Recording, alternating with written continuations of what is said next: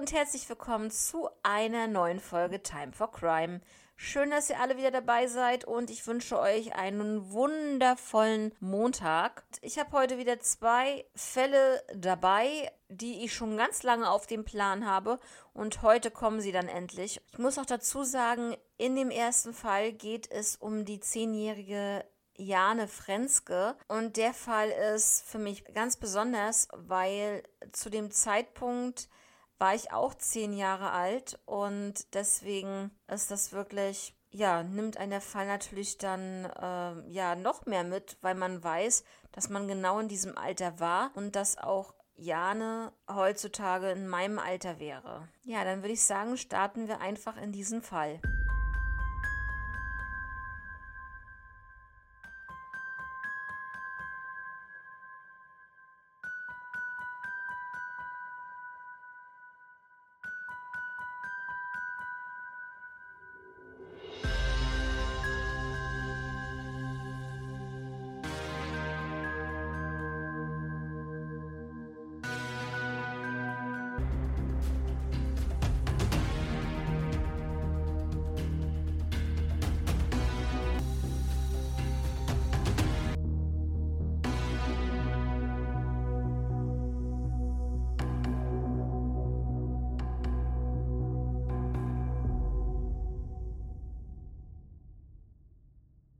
Es geht heute um Mittwoch, den 15. Februar 1995. Es ist ein kalter Morgen und ungefähr um 7 Uhr machen sich die zehnjährige Jane und ihr drei Jahre älterer Bruder Dani auf den Weg zur Schule. Sie sind spät dran und normalerweise fährt Jane ja immer mit dem Bus zur Schule, aber an diesem Tag darf sie das erste Mal mit dem Fahrrad zur Schule fahren. Nach der Schule an diesem Tag hat Jane dann noch einen Zahnarzttermin. Sie geht in die vierte Klasse der Schule in Klein Zücht. Danny und Jane fahren gemeinsam mit den Rädern los, trennen sich aber dann auf dem Weg, denn Danny fährt zu einem Kumpel und Jane will einen Schulfreund aus Radeland abholen. Leider, als sie dort ankommt, trifft sie diesen Schulfreund nicht mehr an.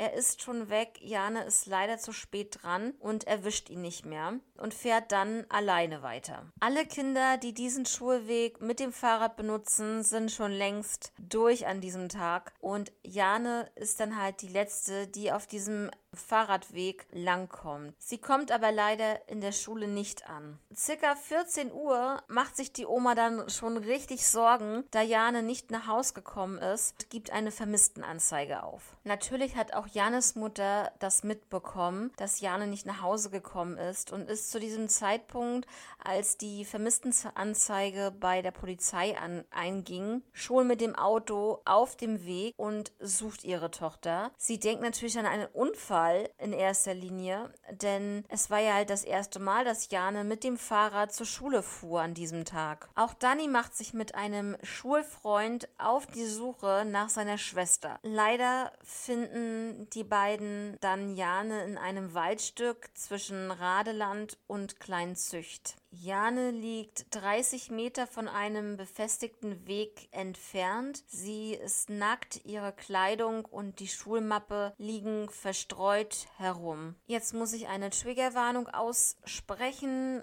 Ähm, wer das nicht ja, ertragen kann, der das nicht hören möchte, ähm, ja, spurt ein bisschen vor oder hört euch die nächste Folge oder die Folge davor an. Ja, Jane wurde missbraucht und sie hatte Messerstiche im Brustkorb. Die Tatwaffe musste mindestens 16 cm lang gewesen sein. Die Polizei denkt, man hat eine heiße Spur, denn ungefähr um 7.20 Uhr muss Jane dem Täter begegnet sein. Und es gab einen Zeugen, der etwas beobachtet hatte an diesem Morgen. Und dieser Zeuge sieht einen dunkelroten Golf, der am Waldrand steht und äh, Später kam dann raus, dass es die in der Nähe des Fundortes war. Der Fahrer wendet sich von der Straße ab, denn er steht an diesem Auto. Er will vermutlich unerkannt bleiben. Als der Zeuge dann auf dem Rückweg war, steht dieser Pkw dann immer noch da, aber von dem Fahrer ist äh, zu diesem Zeitpunkt dann nichts mehr zu sehen. Ja, der Zeuge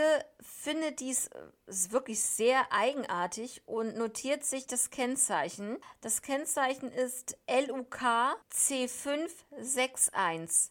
LUK steht für Luckenwalde. Man findet heraus, dass es ein gestohlenes Kennzeichen war, das in der Nacht zuvor gestohlen wurde. Und dieser Pkw wird dann aber noch mittags das dritte Mal gesehen, und zwar in Dornswalde Richtung Glashütte. Hier war es aber das Problem, dass die Zeugen dem Mann im Auto nicht erkennen konnten, da die Sonnenblende heruntergeklappt war. Es entstand eine 15-köpfige Mordkommission in diesem Fall und man ging davon aus, dass es eine geplante Tat war und dass der Täter einfach das letzte Schulkind, was auf diesem Weg vorbeikommen sollte, sich greifen wollte. Bei der Autopsie stellte man fest, dass es auch Spermaspuren gibt. Diese waren aber mit Kot verunreinigt. Man konnte halt nicht feststellen, ob es menschlich oder tierischen Ursprungs ist, dieser Code. Dann hat man natürlich auch ein Auge auf diesen Golf gehabt. Das war wohl ein Golf 2. Es wurden ganz, ganz viele ähm, Autos überprüft von dieser Sorte, sag ich mal, und auch die Alibis dementsprechend überprüft, aber nichts, ja, kam dabei heraus. Dann kam natürlich auch Aktenzeichen XY wieder mit ins Spiel und da gab es auch eine Ausstrahlung und auch hier nichts. Leider überhaupt nichts, keine weiteren Hinweise. Ja, und was ich sagen muss, das habe ich am Anfang schon gesagt, finde ich wirklich richtig, richtig krass, wenn man sich überlegt, ich bin echt im selben Alter wie Viane es heute wäre und damals war ich ja auch im gleichen Alter wie Jane, also mit zehn Jahren. Ja, das ist schon schrecklich. Also ich habe ja damals viel mitbekommen, was in den 90er Jahren so abging mit Entführung von Kindern, Missbrauch von Kindern und auch Tötungsdelikte, Mord. Also damit bin ich in den 90er Jahren ja auch mit aufgewachsen. Also man hat da nicht irgendwie vor mir da äh, den Fernseher ausgemacht, um Gottes Willen, guck dir das bloß nicht an. Nein, ich habe auch Aktenzeichen XY geguckt. Und viele Sachen sind mir halt noch, ja, im Gedächtnis geblieben. Und ich finde das auch gut, dass man in dem Alter schon solche Sendungen guckt, weil dann weißt du oder dann bist du noch vorsichtiger, und weißt, du gehst nicht mit fremden Menschen mit und ob es Männlein oder Weiblein ist, ist es völlig egal. Du gehst nicht mit fremden Menschen mit. Du steigst nicht in ein fremdes Auto, du nimmst von niemanden Süßigkeiten an. Was man da alles bei Aktenzeichen XY lernen kann, selbst als Kind, muss ich wirklich sagen, das ist wirklich echt eine gute Sache, auch für Kinder. Also ähm, sicherlich kann ich das verstehen, wenn viele Eltern sagen, nein, das, da soll mein Kind nicht mit in Berührung kommen, aber man muss halt verstehen, dass es ganz, ganz viele Kinder gibt von acht bis zehn Jahren, die ja potenzielle Opfer von solchen Verbrechern sind. Und da möchte man doch eigentlich als Elternteil, dass wenigstens das Kind weiß, dass es sowas in der Welt gibt und dass man halt wirklich sehr vorsichtig sein muss. Also so sehe ich das. Weiß nicht, wie ihr das seht. Schreibt mir doch gerne bei Instagram dann dementsprechend, da können wir ein bisschen drüber äh, quatschen. Gerne time for crime. Das war es zu diesem Fall. Also die Akten sind immer noch offen. Es wird immer noch gefahndet, wenn jetzt nicht so öffentlich, wie man das gerne hätte in diesem Fall auch. Aber es sind auf jeden Fall im Hintergrund äh, Leute, die da in diesem Fall noch ar dran arbeiten. Ja, und dann würde ich jetzt erstmal sagen, wir starten dann einfach gleich in den zweiten Fall. So, der zweite Fall geht, da geht es um Melanie Frank aus Wiesbaden. Melanie wurde am 5. Februar 1986 geboren.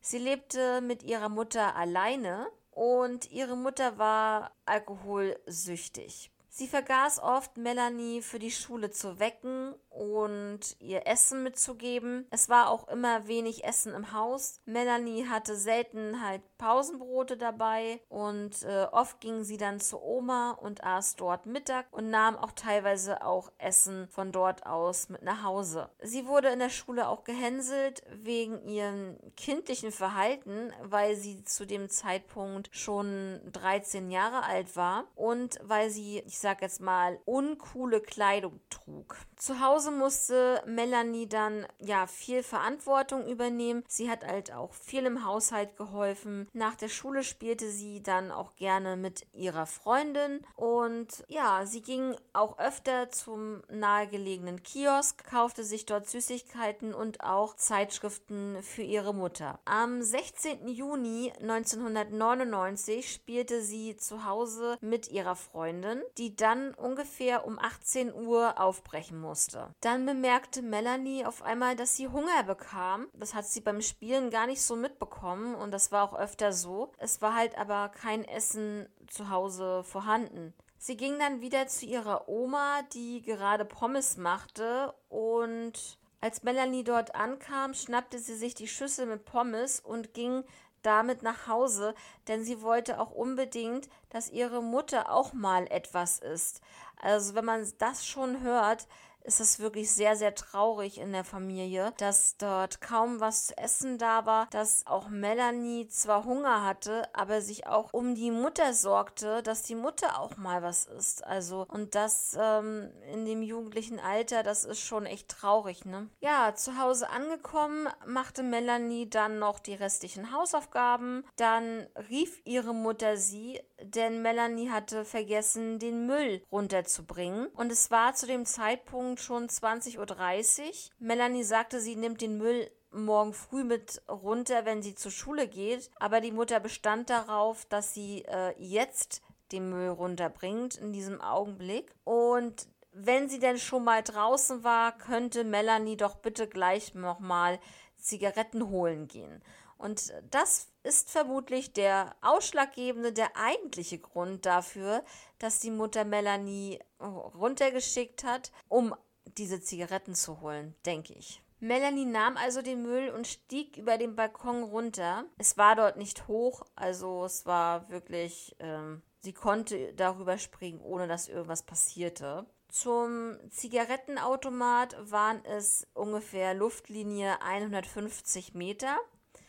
Nach 30 Minuten war Melanie immer noch nicht da. Man muss auch dazu sagen, Melanie ist so jemand gewesen, die sehr, die sich sehr schnell hat ablenken lassen von allen möglichen Sachen. Wenn sie da einen Hund gesehen hat, wenn sie eine Katze gesehen hat, dann war sie sofort abgelenkt und hat dann erstmal alles vergessen, was sie sich jetzt vorgenommen hatte, wo sie eigentlich hin wollte und deswegen war es auch immer schwierig, wenn sie zum Beispiel zu Oma wollte, dann war das ein Fußweg von drei Minuten. Und da hat sie immer eine halbe Stunde für gebraucht, weil sie immer wieder abgelenkt wurde von irgendwelchen Sachen. Also das ist schon, ja, ich sag mal so, dass sie ist eigentlich, was das betrifft, unberechenbar. Deswegen hat sich die Mutter ja auch erstmal keine Gedanken darüber gemacht, dass Melanie so lange brauchte.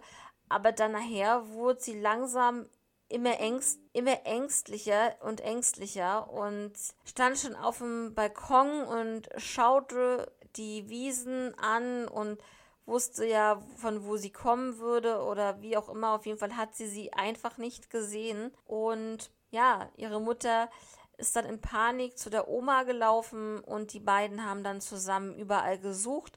Sie gingen auch zu diesem Kiosk, wo Melanie ständig war und fragten dort nach, aber da hatte man Melanie an diesem Abend leider nicht gesehen. Und ja, dann ging es halt zur vermissten Anzeige über. Es gab dann eine Suchaktion mit Spürhunden und die dauerte über Wochen. Es gab auch einen kleinen Lichtblick, denn es meldeten sich auch Zeugen, die Melanie gesehen haben wollen. Und zwar ungefähr um 21 Uhr hat eine Anwohnerin angeblich Melanie an der Straße stehend gesehen und vermutlich hat sie dort auf jemanden gewartet. Sie stand also an der Straße und hat auch immer auf ihre Uhr geguckt. Da kommen wir nachher nochmal zu, zu dieser Uhr. Und ja, es, als wenn sie sich verabredet hatte und auf jemanden dort wartete. Ein Tag zuvor hatte man Melanie mit einem Mann im Blaumann an einem BMW stehen sehen. Ob es wirklich Melanie war, ist bis heute nicht bewiesen. Einige Zeugen hörten auch an diesem Abend, als Melanie verschwand, weibliche Schreie auf, aus einem Park in der Nähe von der Wohnung, aber ungefähr 30 Gehminuten entfernt von der Wohnung. Ja, das Ganze verlief sich dann im Sande und es gab dann keine weiteren Hinweise. Ja, und was soll ich euch sagen? Dann kam der 20. August 2008. Neun Jahre später fand man in einem Waldstück bei Kisselbach, ungefähr 55 Kilometer vom Wohnort entfernt, Melanies sterbliche Überreste. Es wurden aber, kleine Triggerwarnung, jetzt hier einmal ähm, abschalten, wenn ihr das nicht hören wollt oder könnt. Es wurde ein Oberschenkelknochen von Melanie gefunden und der Schädelknochen. Ansonsten keine weiteren Knochen Teile oder Knochen allgemein. Es gab auch keine Spur ihrer Kleidung und ihre Uhr war auch weg. Sie hatte sozusagen ein grünes T-Shirt an und äh, ihre Digital-Armbanduhr. Ja, sie soll wohl Sie soll wohl zeitnah dort abgelegt worden sein. Dadurch, dass man aber so wenig an Knochen gefunden hat, geht man trotzdem davon aus, dass diese Tat sexuell motiviert war. Ja, vier Jahre nach dem Auffinden von Melanies sterblichen Überresten verstarb ihre Mutter. Wenigstens hat ihre Mutter die Gewissheit gehabt, dass sie gefunden wurde und was mit ihr passiert ist. Zumindest, dass sie nicht mehr am Leben ist. Und so konnte sie das wenigstens abschließen, weil neun Jahre in Ungewissheit zu leben, das ist eine sehr lange Zeit. Und viele Eltern haben nicht die Möglichkeit, sich von ihrem Kind, ich sag jetzt mal, vom Kopf her zu verabschieden. Sie wissen nicht, was mit ihrem Kind ist. Das Kind wird nicht gefunden ähm, lebt es noch, ist es schon tot? Und in diesem Fall hat man leider die Gewissheit, dass Melanie umgebracht wurde, aber die Mutter das noch miterlebt hat, dass man ihre Tochter gefunden hat. Und ja, andere Eltern haben, haben das einfach nicht. Und deswegen denke ich mal, ist die Gewissheit zu haben bei weitem besser als mit, weiß ich nicht, äh, 30 und manchmal 40 Jahre lang mit einer Ungewissheit zu leben, nicht zu wissen, was mit dem Kind passiert ist. Und ob es überhaupt noch lebt. Das ist so meine Meinung. Was natürlich auch schlimm ist, damit klarzukommen, auf jeden Fall, weil man ja immer hofft und, und, und weiter hofft, dass das Kind noch lebt. Ja, dann äh, wird etwas vermutet von der Polizei und zwar, dass der Mörder von Johanna Bonacker auch der Mörder von Melanie Frank gewesen sein könnte. Ähm, Johanna Bonacker, schaut mal gerne nochmal in die Playlist rein. Da habe ich diesen Fall auch schon behandelt und der Fall ist ja aufgeklärt worden mit einem verurteilten Mörder und Jetzt soll sozusagen dieser Mörder auch verantwortlich sein für den Mord an Melanie Frank. Warum geht man davon aus? Weil man bei dieser Person, diese Person hatte ein Notizbuch und da stand der Name wie folgt drin, also nicht Melanie Frank, sondern Melanie Franke. So, und der kann sich ja auch vielleicht verhört haben, als sie den Namen gesagt hat oder wie auch immer und hat dann einfach nur aus Frank Franke gemacht. Und es kann natürlich sein, dass das wirklich die Melanie ist, von der wir gerade sprechen. Ja, also es ist aber nichts nachgewiesen worden, wie auch immer. Man hat halt auch nichts weiter gefunden. Also ich habe jetzt auch nicht gefunden, ob man eine DNA am Tatort oder am Ablageort gefunden hat, weil es, wie gesagt, schon sehr, sehr lange her war. Neun Jahre lag sie dort und es ist mit den Witterungsbedingungen, ihr kennt es, habt das bestimmt schon oft gehört, dass es natürlich durch diese Draußenlagerung ganz, ganz, ganz, ganz viele Hinweise verschwinden. Das ist halt wirklich sehr, sehr, sehr schade. Zumindest hat man sie gefunden und man weiß, was mit ihr passiert ist. Es ist also kein vermissten Fall mehr. Äh, Im Jahr 2008 hat sich das dann erst einmal klärt, aber es ist dann natürlich zu einem Mordfall geworden. Und ja, was meint ihr? Wie seht ihr das? Ich muss auch dazu sagen, dass Melanie halt wirklich sehr oft an diesem Kiosk war und dass diese Person, von der wir gerade gesprochen haben, die verantwortlich ist für den Tod von Johanna Bonacker, dass diese Person auch wohl sehr oft an diesem Kiosk war und dort äh, Bier getrunken hat. Also es sind wirklich sehr, sehr viele Alkoholiker wohl dort gewesen. Es kann auch sein, dass sie jemand anders dort, jemand anderen dort begegnet ist. Aber es kann auch sein, dass es gerade dieser, diese Person gewesen ist, die Melanie dort kennengelernt hat und mit der, der sie vielleicht, ja, eine Freundschaft angefangen hat. Man weiß es ja einfach nicht, ne? Weil wenn die Mutter keine Zeit hat und sich nicht drum gekümmert hat um sie, dann war sie draußen, dann, dann hat sie halt diese Leute kennengelernt und ja, sie hat sie so genommen, wie sie waren. Also sie waren Alkoholiker, aber sie waren nett zu ihr und sie konnte mit ihnen reden, denke ich, ähm, ja, dass sie deswegen auch so ihr Vertrauen ähm, bekommen haben. Also es kann wirklich sein, dass er was damit zu tun hat, aber es wurde halt nicht, es konnte nicht nachgewiesen werden. Das ist halt wirklich sehr schade. Ja, wie gesagt, was meint ihr? Hat sie dort wirklich jemanden kennengelernt und hat sie dort an diesem Abend an der Straße, wo sie beobachtet wurde, wirklich auf jemanden gewartet und ist vielleicht zu jemandem ins Auto gestiegen und ist da dann was passiert? Oder war sie noch ein paar Tage das ist ja auch noch so eine Frage, ob sie, weil ich meine, nach neun Jahren Liegezeit ist es halt wirklich schwierig. Man hat zwar gesagt, äh, ja, sie soll zeitnah dort abgelegt worden sein. Aber was heißt zeitnah? Das kann auch sein, dass sie noch eine Woche gelebt hat vielleicht und dann dort abgelegt wurde. Ne? Nach neun Jahren kannst du das jetzt auch nicht mehr so richtig einsortieren von der Zeit. Das, glaube ich, ist wirklich sehr, sehr schwer. Ja, also bitte eure Meinungen, eure Überlegungen, schreibt sie mir. Ich bin für alles offen natürlich, wie immer. Wenn ihr über andere Fälle sprechen möchtet, bitte auch gerne. Auch das könnt ihr mir gerne schreiben. Fallvorschläge natürlich. Und ja, dann würde ich euch ja, entlassen in die Woche und würde euch jetzt erstmal eine schöne Woche wünschen. Wir hören uns dann am Mittwoch wieder mit einem neuen Doppelfall und ja, denkt dran, Instagram Time unterstrich for Crime und dann bis Mittwoch. Macht's gut und passt auf euch auf. Ciao.